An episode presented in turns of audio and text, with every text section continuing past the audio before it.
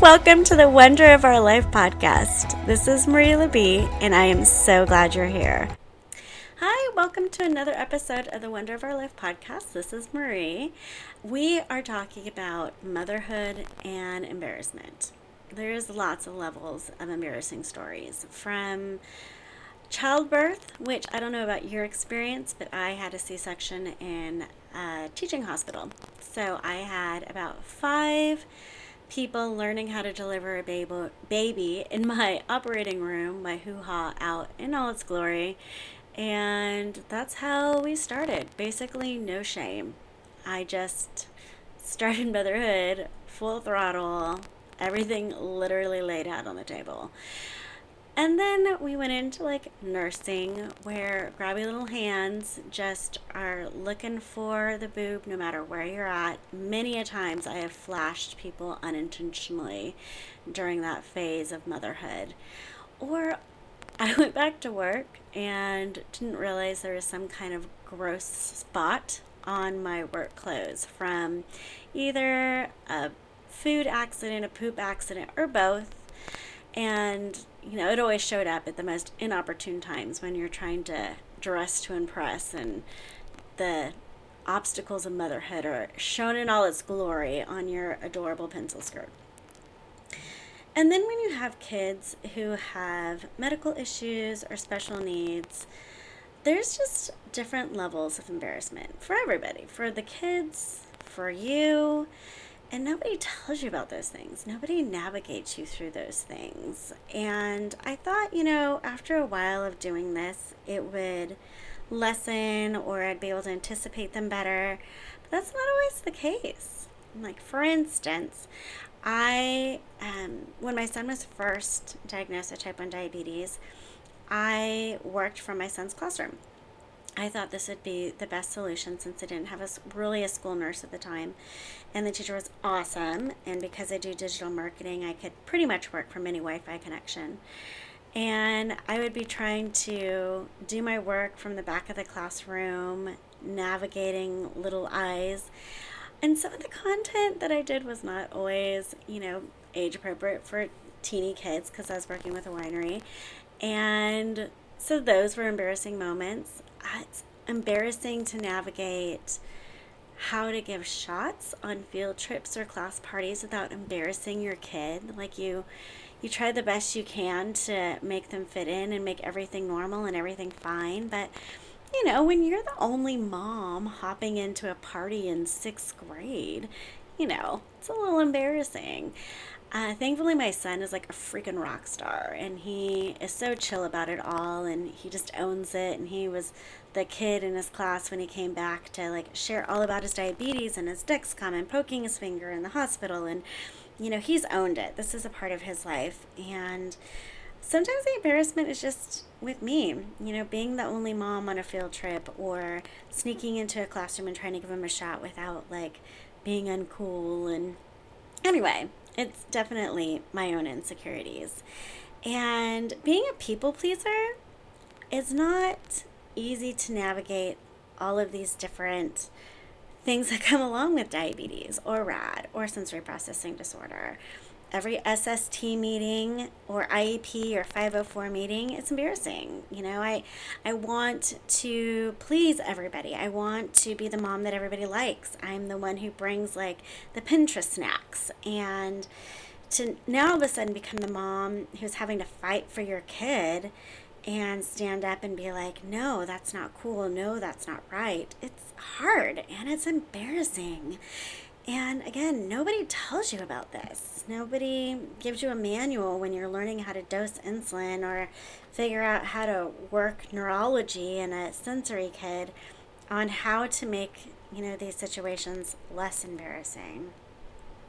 And then we have, you know, more recent situations where uh, my daughter, we're trying to push her to do more things, hard things, um, outside of her comfort zone. And so we're always like, you can do hard things, you can do hard things.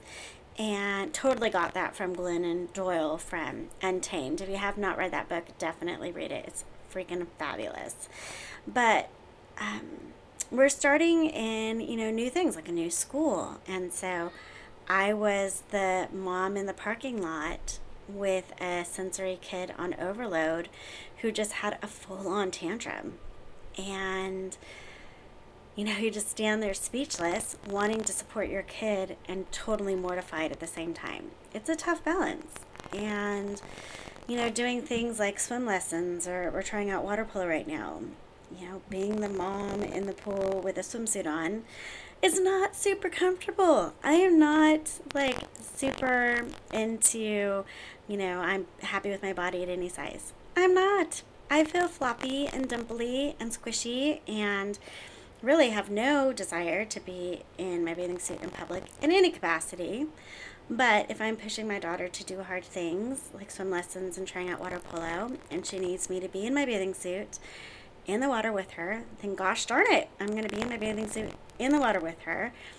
Totally terrified of all the judgy moms looking at me and wondering why the heck this mom is in her bathing suit in the shallow end with her daughter, trying to mimic these things in swimming and water polo. But there I am because I want to be 100% supportive of my daughter doing hard things, and that means I do hard things as well. And sometimes those hard things are just crazy meltdowns in the middle of nowhere. Where we're in a supermarket, and as a nine year old, my daughter is super overwhelmed by what's happening and just stops and screams at the top of her lungs for no reason. Well, that's not true. Not no reason. She's super sensory overloaded and can't express herself and just screams. And we're there, and I calm her down, and we keep going. And judgy eyes are on you, and you just want to hide in a corner, but you can't because you are supposed to be the strong one, being strong for your kid. Or, you know, just anything, play, play dates. Or my daughter has absolutely no censor, and we were in church and thank God we have the coolest pastor and pastor's wife who just joined us, total friends of mine. But my daughter is like coloring in church, and in the middle of service, one of her pictures, she was like, Hey, this is a picture of the pastor, and me sitting in a chair, totally bored, falling asleep because this is super boring. Thank God my pastor's wife has a sense of humor, and she laughed too, and she's like, You know, it's cool. Like, we've all been there. Like, don't worry about it. But those are the moments that pop out of nowhere and you are totally mortified and wondering what the heck to do. So, if you've had any of these experiences with your kiddo trying to navigate medical issues or SST, IEP 504 meetings, or just life in general that gets overwhelming for your kids, you are not alone and you are a freaking rock star because being a parent in these embarrassing situations is not easy. It's not always easy, especially if you're a people pleaser like I am. So, some of the things that have kind of been pep talks for me as I'm navigating all of this, and I'm still navigating it. I'm not doing it 100% correct all the time. But these are the things that help me, and maybe it can help you. One, remember why you're doing these things.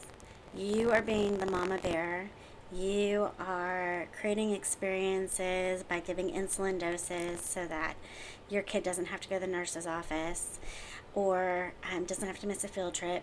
You are the one navigating a meltdown so that the next time she's on sensory overload, um, she doesn't feel the need to melt down the same way. It's a teaching moment, and you're doing this because you love your kid.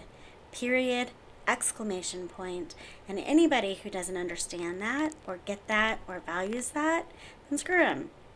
This is not, these are not your people. Okay? You're going to find your people. And if you are in a situation where you're being judged for loving your kid, screw it.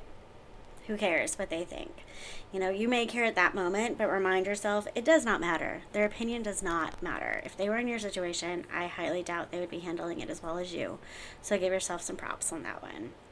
Second, find your community people that you can vent to to be like, oh my God, today was mortifying, and this is why. Who are not gonna give you the like sunshiny pep talk if you're so amazing, who will just sit with you and be like, yeah, man, that sounds mortifying and you are a freaking awesome mom because you love your kid and you did it anyway but yeah we're gonna sit in that fact that all of those judgy people totally did judge you in Target. And you did it anyway because you're strong and amazing and you can do hard things. The third thing is just give yourself some freaking grace. You know, we're all doing the absolute best that we can. We're trying to create the most absolute amazing life for our kids that we can, trying to navigate this like totally untested waters of whatever medical condition you are trying to navigate, and you're doing it the freaking best you can. You know, and I feel like when we step out of our comfort zone and we do the best we can, the universe meets us and says, I see you, mamas. I see you. Let me bring people to encourage you. Let me make the situation as best as we possibly can make it. And hang in there, you're doing good. So remember, you love your child. That's why you're doing it. Build a community of people around you who support you despite mortifying situations. And give yourself some grace because you are doing a freaking amazing job. And I would love to say that these embarrassing moments are going to dissipate and go away. I haven't lived an entire life. My kids are still 9 and almost 12, but I'm guessing that they're not going to go away. I'm guessing that I'm just going to care less and less about what people think and remember that I was chosen to be these kids' moms for a reason. I was chosen because despite being embarrassed, I do it anyway. Despite the meltdowns, despite the, you know, crazy trying to be the insulin ninja, um, despite the crazy play groups, you know, despite the terrible, hard IEP 504 meetings. I keep going, and the universe and God keeps providing me amazing doctors to support me and my kids, you know, amazing friends, amazing community to support me and my kids. And honestly, even like great coaches and teachers who support me and my kids. And when you don't give up, the universe will bless you with what you need.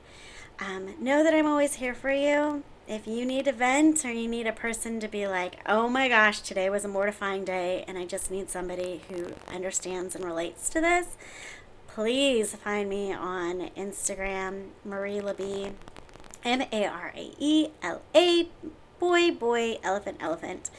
Um, I would love to chat with you. Uh, also, you can find me at maraelabbee.com um, where I have a blog and you can find this podcast as well. Or um, my email is Marae Ann, A N N, Labbee, L A B B E E, at gmail.com. Anyway, know that you can always reach out to me. I am here to encourage and love you. And I am praying for you and sending you all good vibes because even though this is really hard and sometimes terribly embarrassing, we got this and we can do hard things. Have a wonderful week, and I'll see you next week.